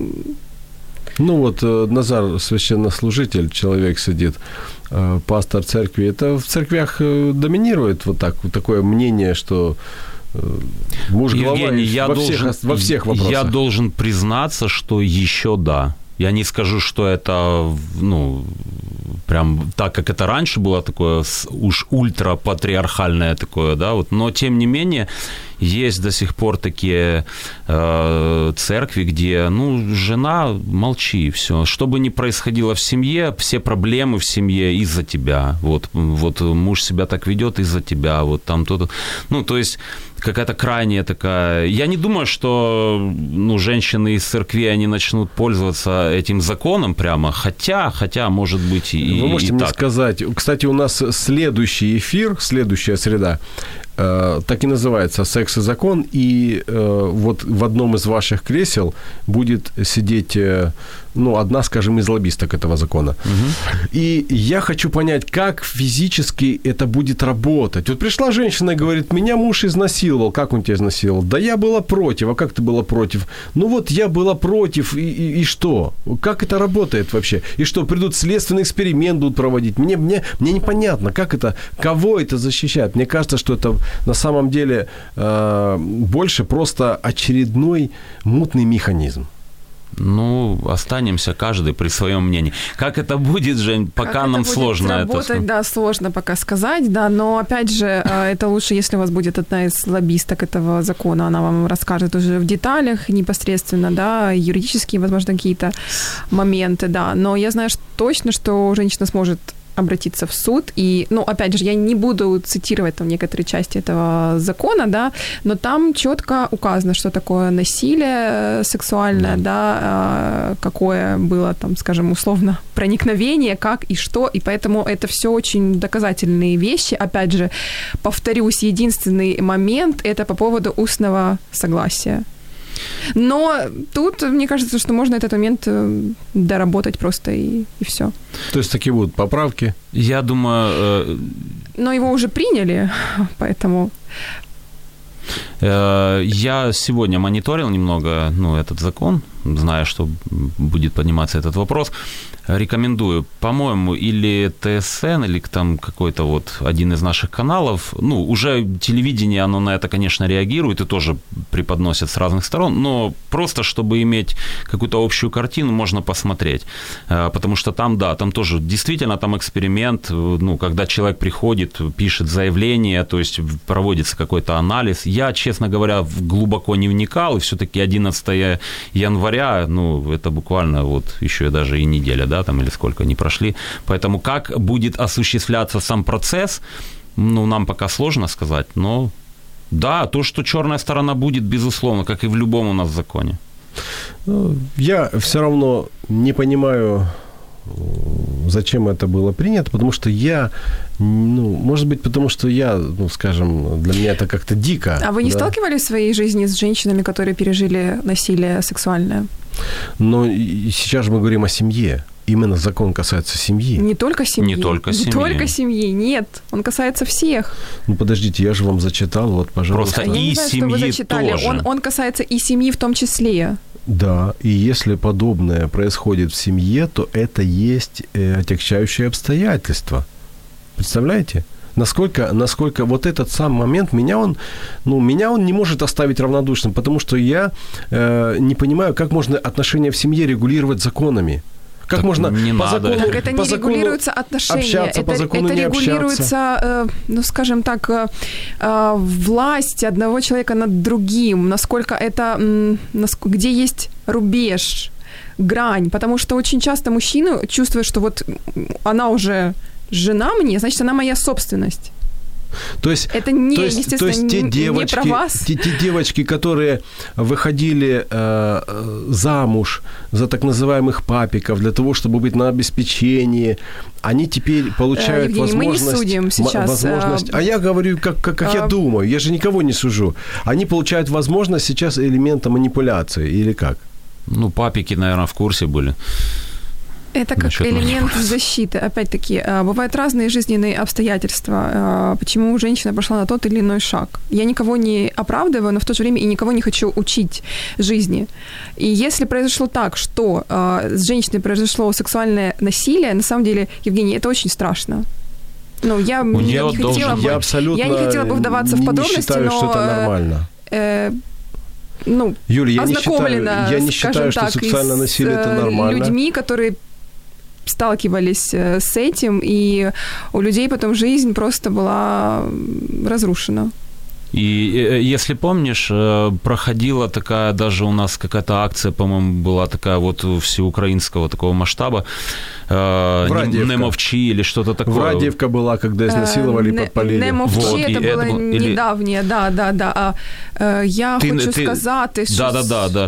Или там Я ты, ты не винна, да, ну то есть ты не виновна, да. потому что э, всегда в, ну, в таком акте, да, э, изнасилования ж- женщина, да, она, она попадает меня, меня больше всего это Семья. возмущает то, что есть определенное вмешательство в семью. А в плане защищенности от э, насильников, да, я А считаю, для есть вас- еще один механизм защиты. Это оружие, которое мо- могут женщины носить при себе. Это Отлично. короткоствольно. Я, кстати, Давай сторонник этого лоббировать это. вопроса.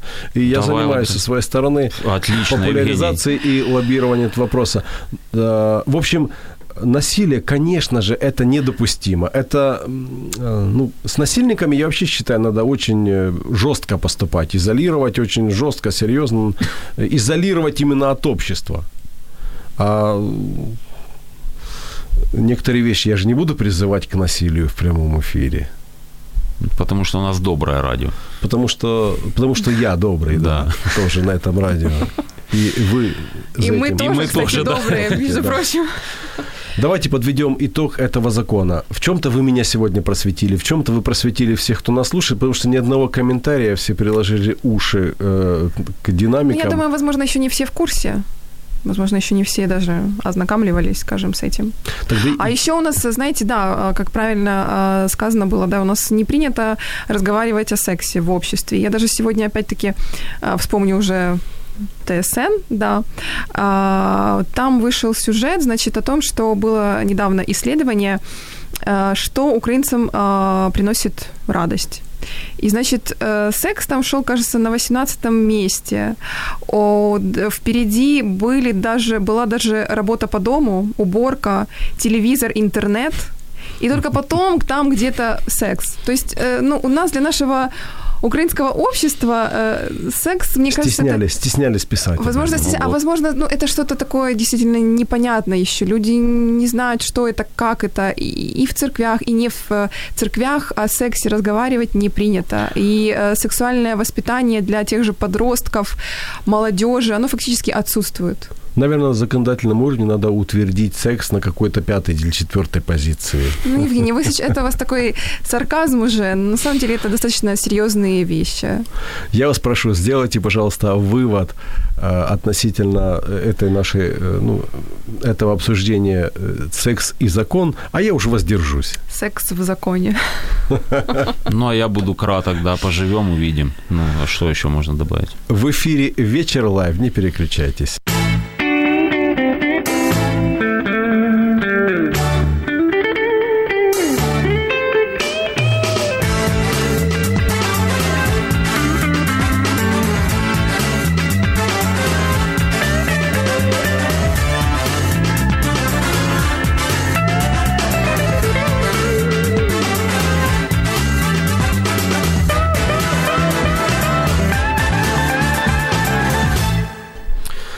Да, хочется уже чем-то разгрузиться, а не получается. Мы обсуждаем то, что беспокоит наше общество, то, что его волнует. Мы уже поговорили о гифках, поздравлениях, новогодних открытках, которые заставляли лично мой мессенджер постоянно издавать всякие звонкие звуки и мешающие мне на отдыхе.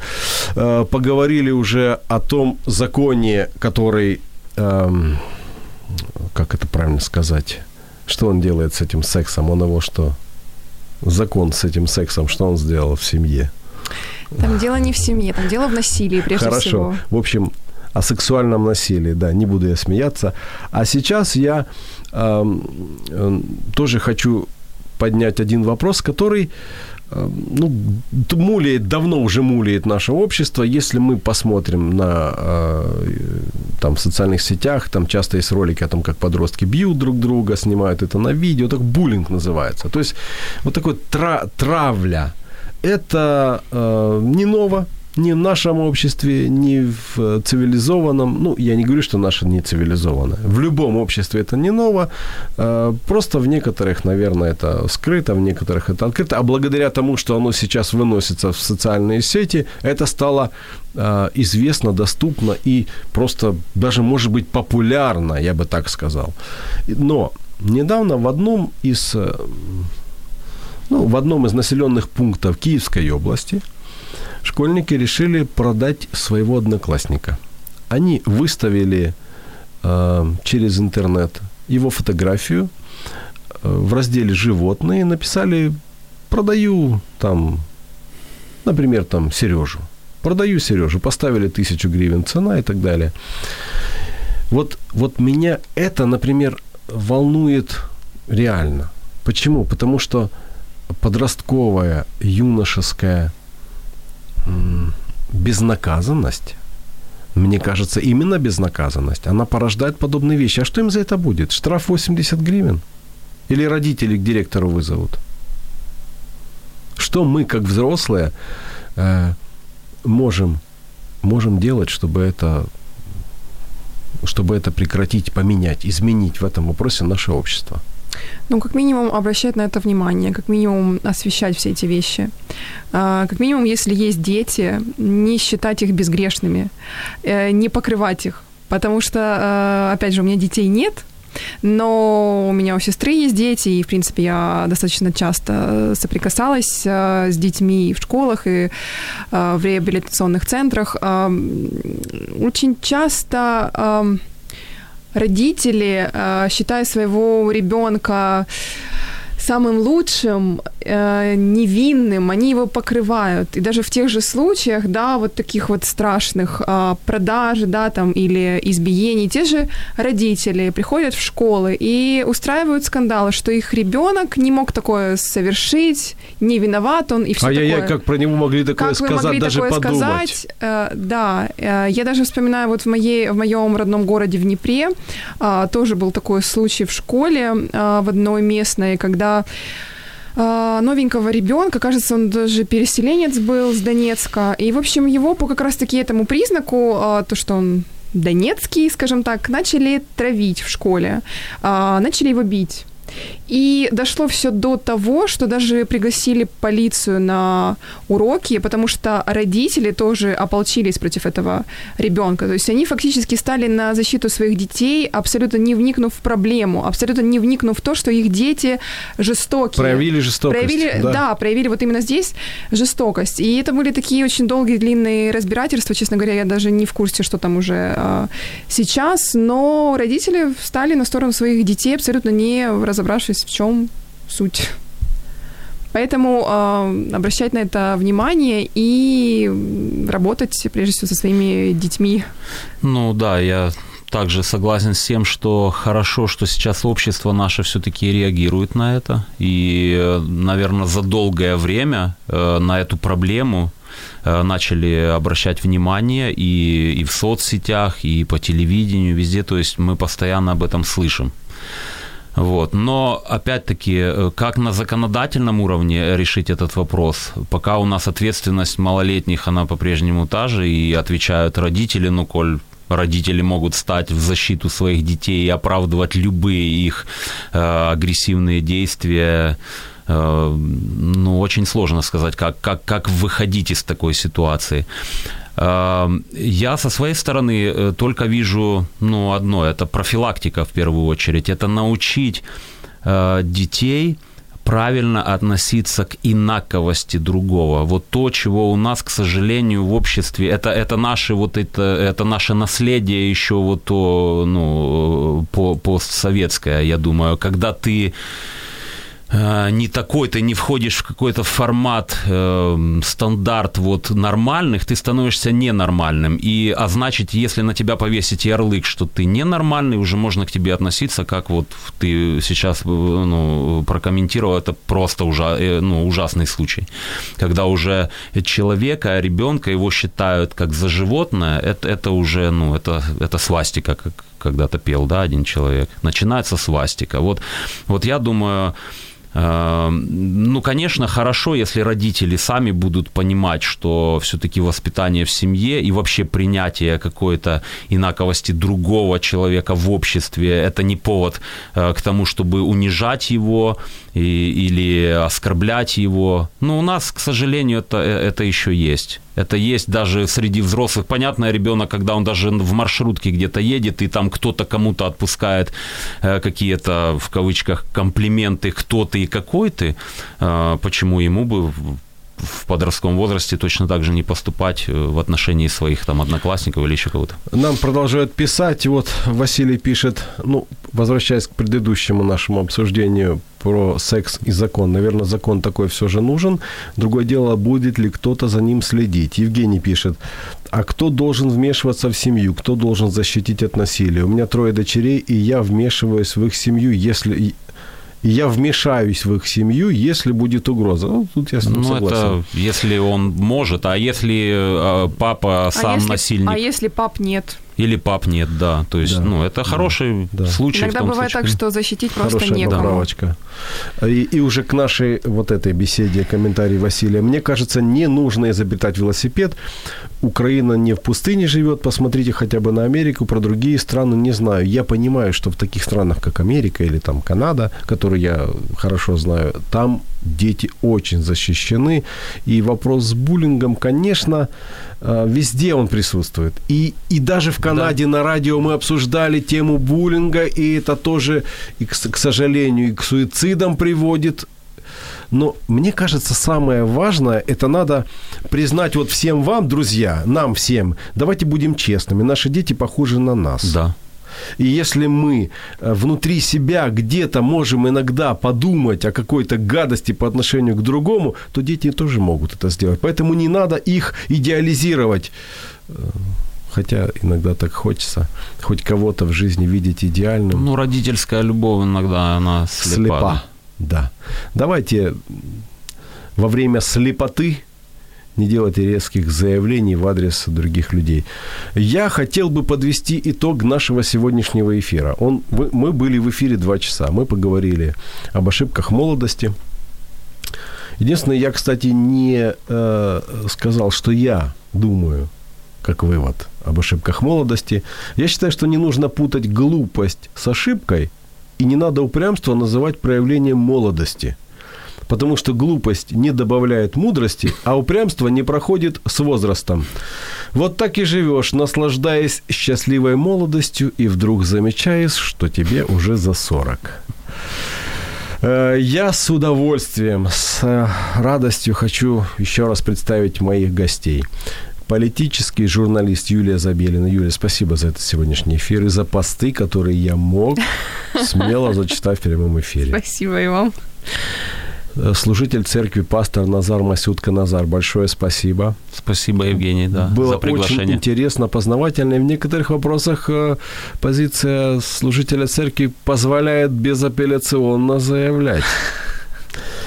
Все, что вы хотели знать, но стеснялись спросить или пытались сказать, но не могли подобрать нужных слов. До встречи через неделю.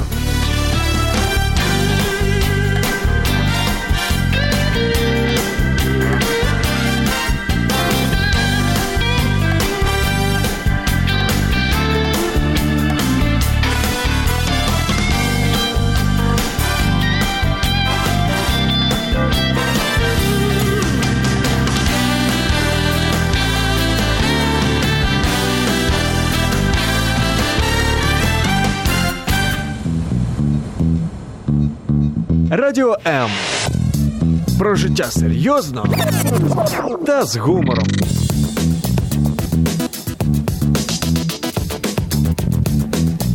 Радіо М.